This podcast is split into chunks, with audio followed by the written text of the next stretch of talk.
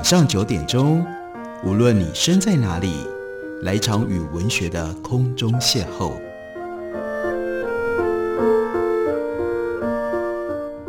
杨照谈书，邀您一同遨游文学世界，认识古今中外的经典之作。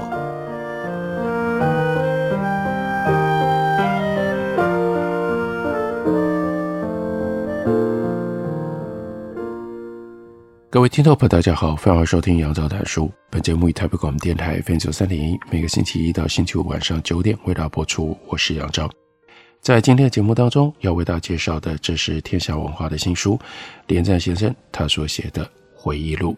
在回忆录当中，有一些过去我们也许不是那么熟悉的重要政治的内幕。我自己特别会看重的，那就是亚太营运中心从如何建构起这个庞大的。国家经营策略到后来，亚太营运中心竟然在相当短的时间之内烟消云散。当我们今天讲台湾历史发展的时候，这一段过程好像就变得完全无足轻重了。在连战的回忆录里面，他提到了金建会前副主委叶万安，他说，刚退休的他在一九九三年，民国八十二年五月初，应当时的萧万长主委之邀，出任。经建会的顾问，当时经建会同仁就全力的研拟振兴经济方案。那个时候，叶万安就向萧万长建议，应该要把台湾成为亚太营运中心，作为振兴经济方案的最高追求目标。不过，这里面当然很敏感的，就是会牵涉到大陆政策，所以当时经建会的其他同仁有不同的意见。最后呢，就把亚太营运中心改列为。振兴经济方案的中长期目标，但是金建会向当时担任行政院长的连战提出报告，亚太营运中心计划早已经经过多位学者的建议，并且向李登辉总统报告，也获得了李总统的支持。大家都认为二十一世纪马上就要到了，因为这已经在一九九三年了。如果仍然把亚太营运中心列为中长期计划，是太可惜了，意思是说，亚太营运中心为什么必须要等到中长期才能够推动呢？所以连战的回忆是，我也认为我的责任是何时好好推出这张经济王牌，让两岸经济合作做到互补双赢。所以到了一九九三年七月一日，行政院通过振兴经济方案的时候，他说我就拍板裁示。建设台湾成为亚太营运中心，虽然列为中长期的追求目标，但这个事情同时也属于跨世纪重要工程，所以应该要立即开始进行规划。两个月之后，九月，连战决定针对发展台湾地区成为亚太营运中心，成立专案小组，自己担任召集人，并且指定经建会为幕僚作业，经建会则聘了 McKenzie 公司。来进行深入的规划。亚太营运中心类似的构想，更早期就有徐小坡先生锲而不舍将相关资料寄送给各个部会，而徐小波跟薛琪教授也曾经共同研究提出亚太营运中心计划的初稿。另外有陈柏志教授，台大教授，他曾经专案向连战提过简报。McKinsey 公司的正式规划书完成。并且经过经建会全体委员的热烈讨论之后，在一九九三年年底完成计划，报送行政院。一九九三年十二月三日，那是省市长跟省市议会选举。选举完了之后，为了加速脚步推动亚太营运中心计划，以及全力推动振兴经济方案，当时的行政院长连战就进行了第二次的人事改组，特别安排了副院长徐立德。兼任经建会主委，萧万长出任大陆委员会主委，赵守博接任行政院秘书长。为什么呢？关键就在于当年萧万长在经建会规划亚太营运中心，他曾经遭到了阻力，主要就涉及大陆政策的更动。过去跨部会讨论的时候，经常基于安全考量推翻大陆政策的开放性，所以呢，特别安排。徐立德跟萧万长让他们可以在亚太营运中心这个计划上有比较一致的看法，修法的阻力就可以减少。这是为什么让萧万长去主持大陆委员会，这是关键的理由。而徐立德，而徐立德又推荐了台大经济系的薛琪教授来担任经建会的副主委，专责推动亚太营运中心案。徐立德的投入跟薛琪的投入，让亚太营运中心计划迈出了关键的步伐。到了一九九五年一月五日，行政院正式核定推动。行政院行政院会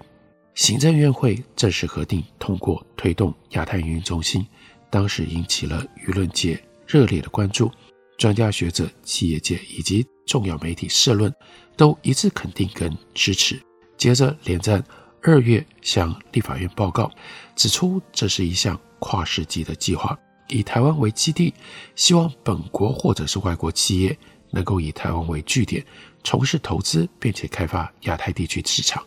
当然，关键的所谓亚太地区市场，那就是。中国大陆包括在内，还有东南亚，这是亚太营运中心的范畴。这个构想要塑造台湾具有高度自由化、国际化的总体经济环境，让货品、人员、资金、劳务、资讯等便捷出入流通，吸引跨国企业跟我国企业合作，以台湾为投资中国大陆和东南亚的据点。再说一次，这里其实真正的焦点是中国大陆。但是呢，因为政策的关系，所以必须要把中国大陆跟东南亚并在一起来提。他说，我们的构想是推动亚太运营中心，一方面可以凸显台湾在亚太经济整合当中扮演关键的角色，另外一方面，可以在先进国家和开发中国家之间担负起承先启后中继者的责任。当时规划的具体做法分成两大部分。第一是发展专业营运中心，依据台湾优势的经济条件所做的评估，未来台湾最适合发展的是生产制造、货物以及旅客转运以及专业服务等三大类的经济活动。今天会具体规划，把台湾发展为制造、金融、电信、媒体、海运、空运六大专业营运中心。这六大中心包括。制造中心以既有的制造业作为基础，绵密的经贸网络，用智慧型的产业为导向，高附加价值的生产行销作为中心，把台湾建设为科技岛。第二是海运中心，要利用台湾位于洲际航运网络的要冲地位，提高台湾各个港口的使用率，来支援制造中心的发展，将台湾发展成为区域性产业垂直分工体系的核心。第三是空运中心，那就是同样利用地理上的优势，让人员跟货物可以快速的流动，发展货物快递服务，还有转口市场，建立我国区域物流中心的地位，同时更可以繁荣地，同时更可以繁荣地方，把桃园建设为航空城。第四是电信中心，那就是要提供价格合理跟高品质的电信服务。以便利企业在台湾建立区域性或者是全球性的资讯网络，还有管理中枢。其中最重要的工作，那就是推动国家资讯通信基本建设，简称叫做 NII。第五项是金融中心，运用台湾资金充裕的优势，发展成为供应亚太国家以及企业资金所需要的区域性筹款中心。第六呢是媒体中心。这个时候就已经提出了要开拓华语影视媒体市场，将台湾建设为制造跟供应亚太地区华语电视节目跟电影的重要据点。这是基本的计划主轴。再下来呢，是进行总体经济的调整。第一，为了要配合进入世界贸易组织 WTO，因此一定要把台湾升级为自由化、国际化的经济环境，逐步降低关税。减少非关税障碍，并且扩大开放金融、保险、电信、运输，乃至于律师、会计师等服务的国内市场。第二项是减少人员进出的障碍，依照国际的规范，检讨放宽外国专业技术人员短期停留以及来台工作的限制。第三是放宽资金进出限制，依照原则自由、例外许可的精神，修正管理外汇条例，逐步放宽外汇管制。第四，增进资讯流通的便利，加速政府资讯公开，建立合理健全电波使用分配以及监理制度，推广国际网络，并且加速宽频资讯网络的建设。第五，以整体立法个别推动的方式。推动亚太营运中心相关法律的立法，并且协调各部会对行政命令进行增修，这就是整个可以说是走国际化、自由化的大路。而配合自由化的立法工作迫在眉睫，所以连战他就计算，他担任行政院长的任内修法超过七十项，行政命令的修正超过百项，这都是为了要符合。国际规范的目标不得不加速进行。连战说，在我的印象里，当年在俞国华院长任内，为了要配合推动解除戒严，政府各部门有过比较大规模的修法立法工作。这次为了要配合自由化、国际化的修法，涉及的范围也比较大，因此在工作期程上，就将亚太营运中心计划。以一九九七跟二零零零年作为分界点，区分成为三个阶段来进行，并且分别定定阶段性的目标以及执行的重点。第一个阶段是一九九五到一九九七，为什么选一九九七？那就是香港回归，香港地位改变，这是第一个阶段。以法令制度规章的调整，还有小规模硬体设施的新建或者是局部的改善。作为优先推动的事项，这段期间要加速经济体制的改善，厚植发展营运中心的阶段，希望营造气氛，排除万难，全力以赴，以便因应香港地位的转变。第二阶段从一九九七到二零零零年，计划的重点在因应英国将香港归还大陆统治之后的情势，扩大亚太营运中心的规模，并且进行全面性的经济结构调整。到了第三个阶段，那就是二零零零年之后，配合各项大型硬体建设的完成，还有十二项建设计划的积极推动，循序扩大营运中心发展的规模，还有格局，来拓展台湾经济领域。这是在连战回忆录里记录了当年亚太营运中心的构想以及所安排的一些比较细节的计划。我们休息一会儿，等我回来继续聊。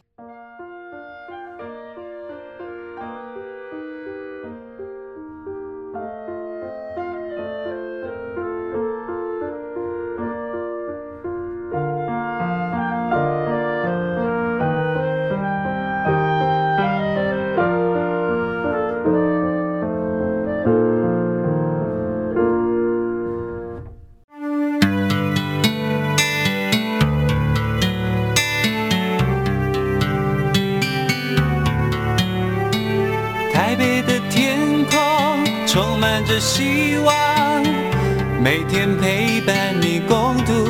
美好时光。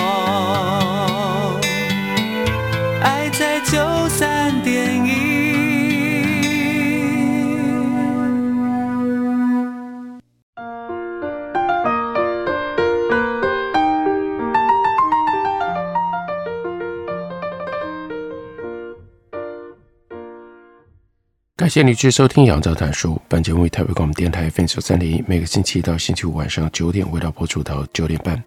今天为大家介绍的是连战回忆录。在连战回忆录里面，回想他担任行政院长的这一段，特别提到了亚太营运中心。他也特别讲到，当时大胆采取了不通关不入境的方式，将大陆地区输往第三地区或第三地区输往大陆地区的货物。在境外转运中心转运，这是当年还没有直航之前的实验性的做法，同时也有利两岸经贸往来。他说，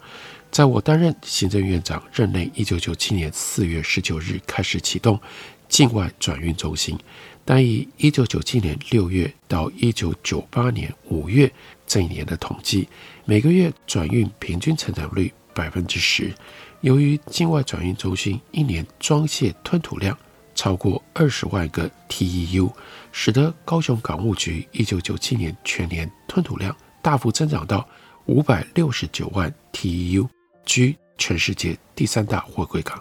因此，境外转运中心对于高雄港的成长发挥了正面的功能。他说：“原本我也具体指示，可以以台中港加上清泉岗机场作为海运跟空运的先驱规划地区，但可惜后来受到借机用人政策影响。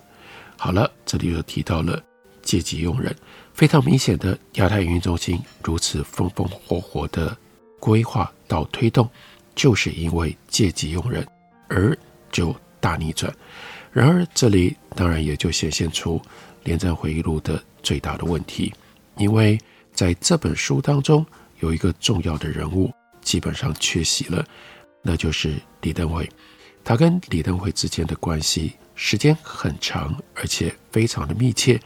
另外，又有很多显然是只有他们两个人知道的，包括互动观念到情感上面的各种不同的变化。但很可惜，我们并没有在连战的回忆录里面多看到他对于他和李登辉关系的比较多的着墨。例如说，这样庞大的亚太营运中心计划被借机用人给喊卡，然后呢，接下来逆转，无法发生作用，到底发生了什么事？他跟作为行政院长，跟当时总统李登辉两个人是如何沟通的？李登辉又用什么样的方式来指挥或者是影响连战吗？但在回忆录里，连战只告诉我们什么叫做借机用人。他说，这个论调担心我们的人才跟资金被大陆吸光，台湾产业会空洞化，所以经济部被要求订定一套管制两岸经贸发展的措施。这一小段的文字藏了很多没有明白被讲清楚的。比如说，此一论调，借机用人到底是谁提出来的？如果不是总统，借机用人怎么可以变成政策？另外一件事情是，经济部被要求，经济部为什么会被要求？行政院长是连战，那意味着总统李登辉他跳过行政院长，直接指挥经济部吗？还是他用什么样的方式跟连战沟通？连战当时。又摆出了什么样的态度？这是非常关键的历史事件。但很可惜的，连战在回忆录的时候，并没有给我们比较详细的描述。我们就只能够继续看连战的感叹。他说：“那个时候，只要是五千万以上跟大陆有关的案件，一律喊卡，这就是借机用人。而亚太营运中心计划推动的都是大案。”所以亚太营运中心没有能够尽其功，其来有自，其来有自就是来自于借机用人，就是来自于李登辉吧。他说，假如亚太营中心计划当时可以顺利的推动，台湾的经济何以会丧失原来亚洲四小龙的龙头地位呢？而如今我们的邻邦韩国、日本的经济地位也已为我们所取代了。亚太营中心的挫败，他说。我内心相当的不舍和难过。以他在回忆录上大篇幅的讲亚太营中心，我们知道这感情这样的感慨是真实的。然而，他没有告诉我们，制造了不舍跟难过，真正根底的原因是什么？他说：“我难过的不是这项我们念兹在兹、不断阐释宣导，将使国家经济体制脱胎换骨的重大政策或施政中心的挫败。”对我个人的政绩或对我的仕途会有什么负面的影响？因为个人荣辱得失微不足道，而且都是过眼云烟，无处可寻。何况推动亚太营运中心计划，除了前面所说的成果之外，光是以六个营运中心制造的商机就已经很多了，增加国内外投资三千八百多亿，绝对不是一败涂地。难过的是，当时向。全民许诺的愿景，那是什么呢？在跨入二十一世纪之后，经济成长率维持在百分之六点五左右，国民平均所得达到两万美金，进入已开发国家之列。他说，一直到现在，这跟我们当年承诺的愿景还有很大的落差，也不知道什么时候才真的能够实现。他说，尤其感觉到不舍的，这对于台湾两千三百万同胞共同的福祉以及未来的影响至深切惧。他说，我深切了解。亚太营中心是今后解决台湾所面临的瓶颈问题，以及提升国家经济发展的必然方向。就提升经济而言，这也是我们别无选择的路。